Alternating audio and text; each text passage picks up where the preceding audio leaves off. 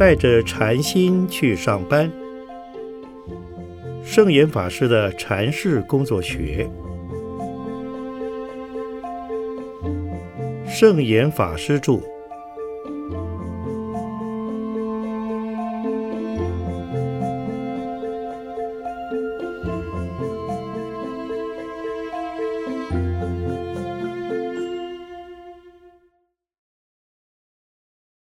如何让公司和喜自在？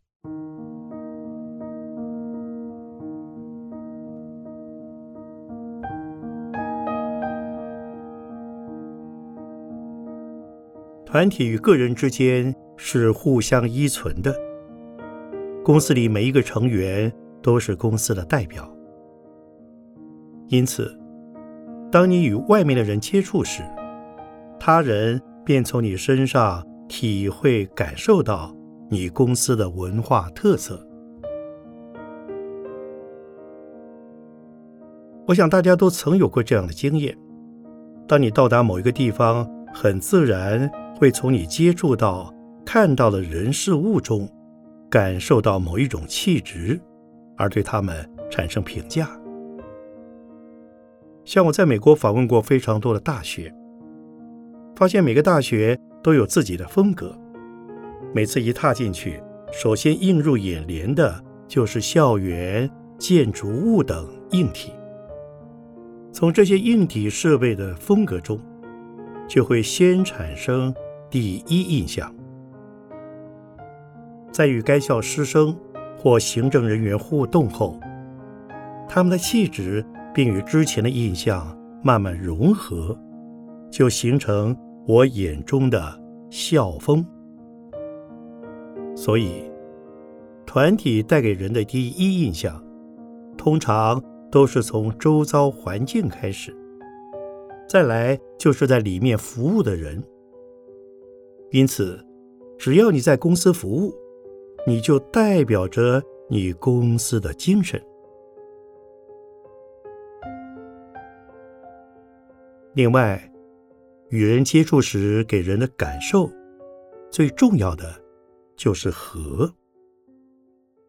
譬如法鼓山有一年以“和喜自在”作为当年的主题，我发现多数的人只是把它当作吉祥话，或是一个标语，贴在自己家里或门上，好像只要贴在那里就能够和喜自在了。但只是这样贴着有用吗？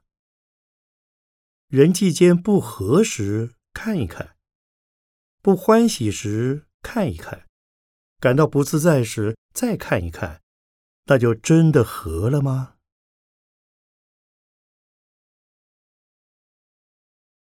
和喜自在不是标语。如果你不愿意改变自己的心态，包容他人。那无论贴或不贴，或贴的是什么，都没有办法做到和。和所强调的是，与任何人互动时，都要和颜悦色。然而，它并不等于放纵，不要求品质。简单的说，和颜悦色，就是能够放下身段。拜托别人。若是对方拒绝，我们还是应该说：“拜托，拜托。”该要求品质时，还是要要求。只是当我们提出要求时，要和颜悦色，没有必要怒目相向、大声说话。还有一点要特别注意的是，有些事面对面时经常说不出口，因为恐怕对方生气，所以最后干脆就不说了。这个说是我们华人社会常见的一种情况，也可说是多半华人的习性。明明有人在你面前放肆，明明他做了我们不许可的事。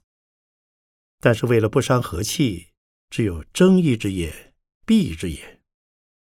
这就是孔子所讲的相怨。譬如有人在办公室里偷偷的抽烟，大家不好意思当面指正，却在他背后嘀嘀咕咕的批评。到最后，可能有人会想，反正都有人抽烟，那我们也可以抽，而这样就糟糕了。遇到这种情形，我们应该进行劝说，不要担心这样会得罪人，因为这是在帮助对方改进。相反的。如果不当面劝说，反而在背后讨论，也会影响到其他人，让人生气、烦恼。而他今天抽一根，没有人劝阻，到后来越抽越多，这就很糟糕了。加上若有人起而效尤，那就更不好了。所以一旦看到了，有人做出不许可的事，还是要善意的沟通。我在这里只是举抽烟为例，其他事情也应该举一反三。譬如有些人在办公室说话，大声扯着喉咙，用喊的，叫来叫去，像是在菜市场里卖菜。如果有这类的状况发生，那就要提醒他们，请他们声音小一点。但是在沟通的时候，要先向对方打个招呼，然后再做沟通，根本不需要吵架，也不会得罪人。相反的，如果你也指着人大叫，这样就伤和气，就是你不和了。大家只要能在工作中发挥和喜自在的精神，如此一来，和喜自在就不会成为一个口号罢了，而能够真正的提升人品。人品提升了，你自己就能够心和、口和、人和、我和，工作了很快乐，很健康。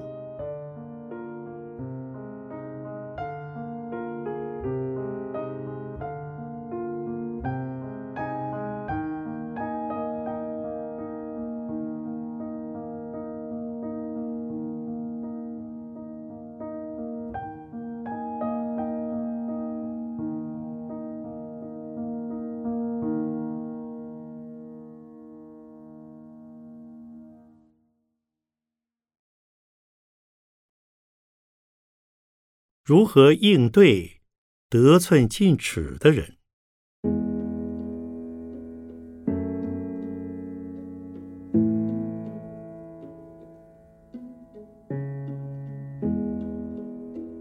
雅都丽致大饭店总裁严长寿先生曾送我一本书，书名是《仆人修道院的领导启示录》。内容是说，美国一位非常杰出的大企业家，在他事业到达顶峰时，毅然把公司交给别人，自己却到美国修道院里做了修士。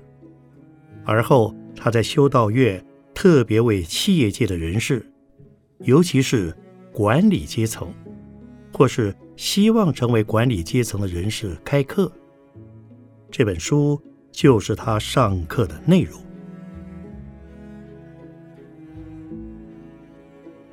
其实他的观念非常单纯，就是以仆人的心态和思考模式来做管理工作。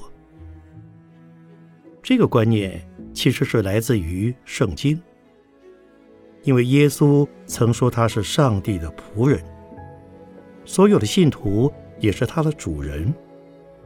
他是为所有的信徒服务的。当他为信徒服务时，面对的是上帝，所以他是以仆人的态度来服务所有的人。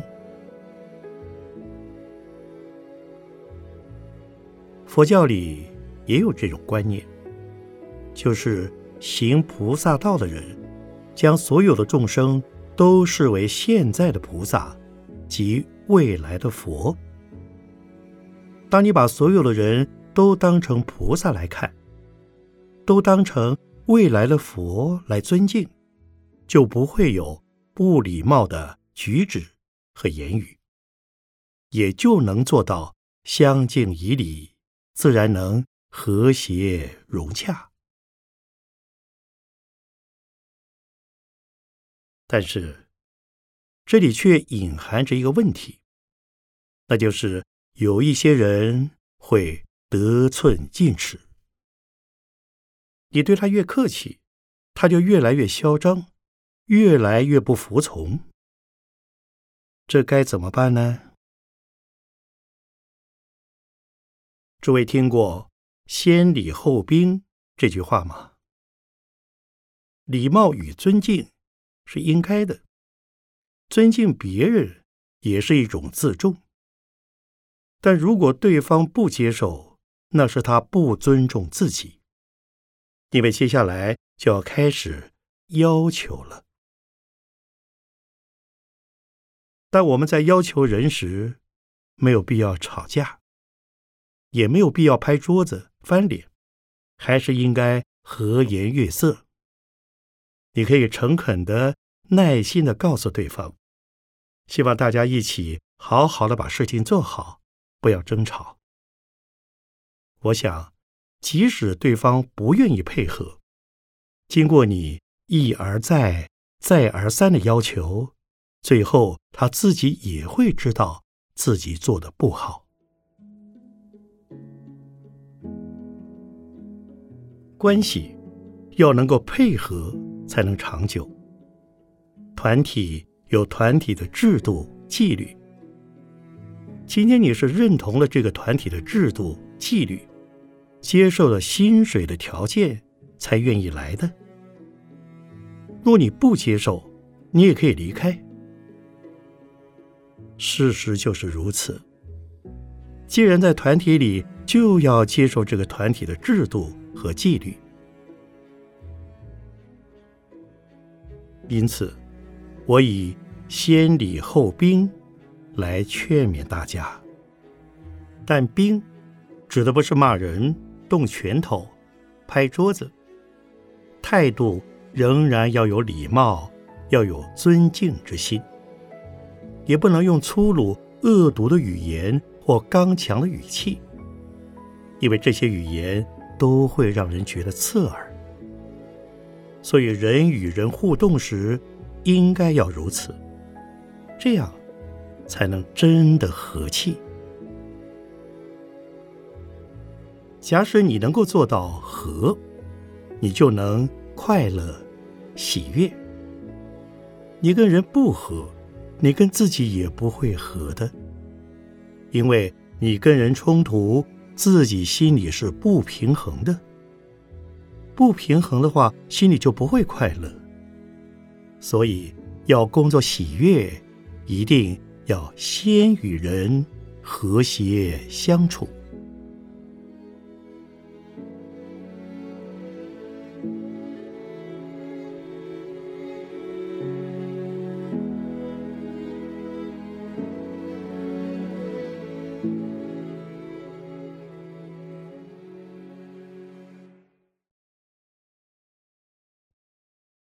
如何在工作中得到成长？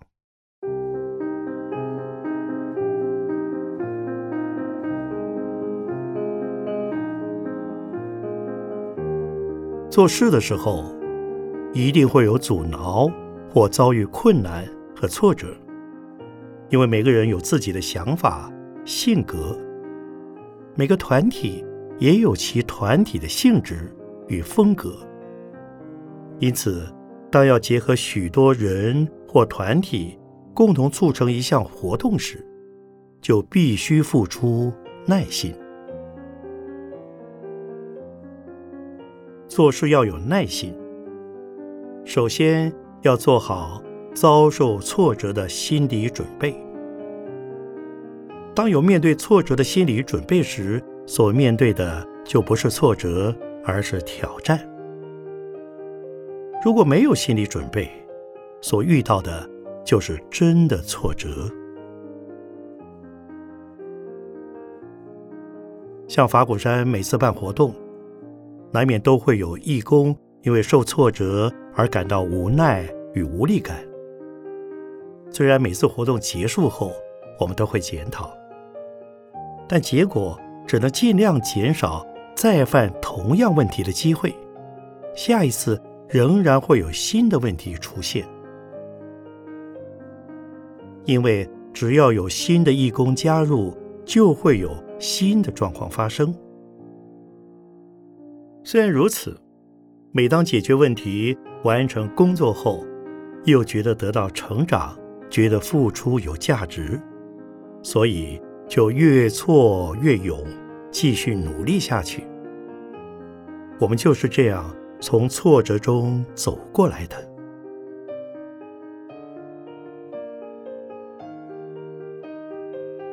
除了培养耐心、克服挫折外，在工作中也要不断提升专业的能力。譬如以前的办公室没有电脑。但是随着电脑的普及，现在每个工作人员几乎都备有电脑。因为身处今日社会，如果没有电脑、不会电脑，那么工作效率、工作品质都会受到影响，无法胜任重要、紧急的工作。不论是做什么工作，都要要求自己。达到专业的标准。每个工作都有它的专业，即使是接待、主持、司仪、厨房，甚至打扫厕所，都有他的专业。不会的就要学，可以向主管学，向同事学，或是安排学习课程，否则将无法把工作做好。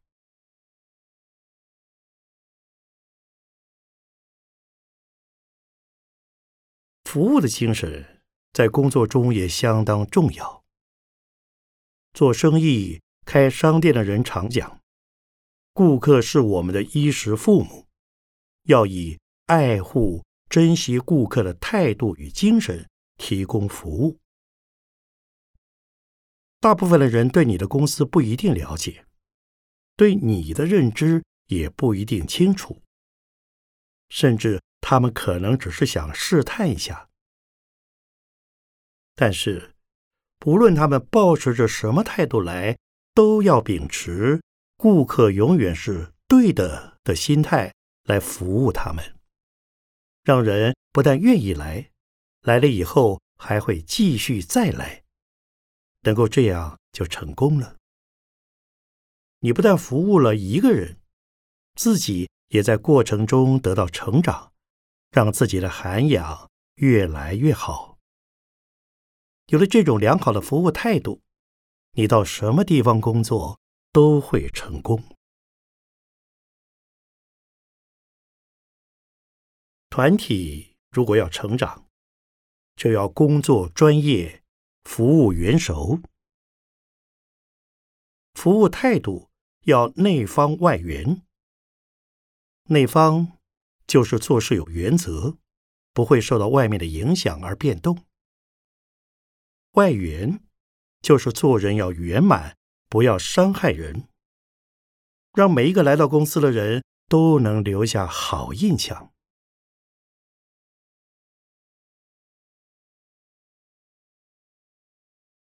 在工作练心的态度，就是要柔软。所谓柔软。就是待人恭敬有礼貌，敬人者人恒敬之，是人我之间沟通的不变定理。譬如同样一件事，你先承认自己的错误，通常对方也会跟着让步。如果互不退让，就会僵持不下而起冲突。所以，不管谁吃亏。谁占便宜，我们都要常说对不起或谢谢。只要承认自己占了便宜，让对方吃了亏，对方就会觉得受到尊重，而能继续合作。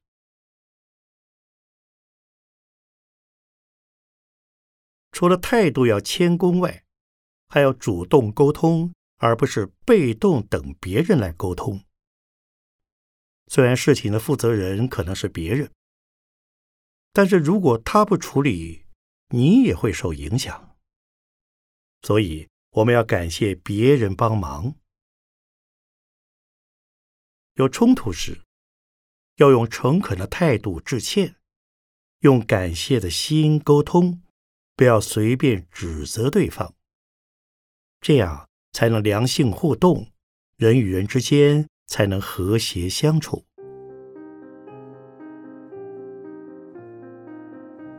其实人事的顺利，还是要建立于平时的互动，彼此有热诚的互动，才有高昂的士气。所谓互动热忱，不是干扰人、干涉人，而是共事的凝聚。工作部门可以定期聚会，让彼此有机会互相鼓励、激发活力。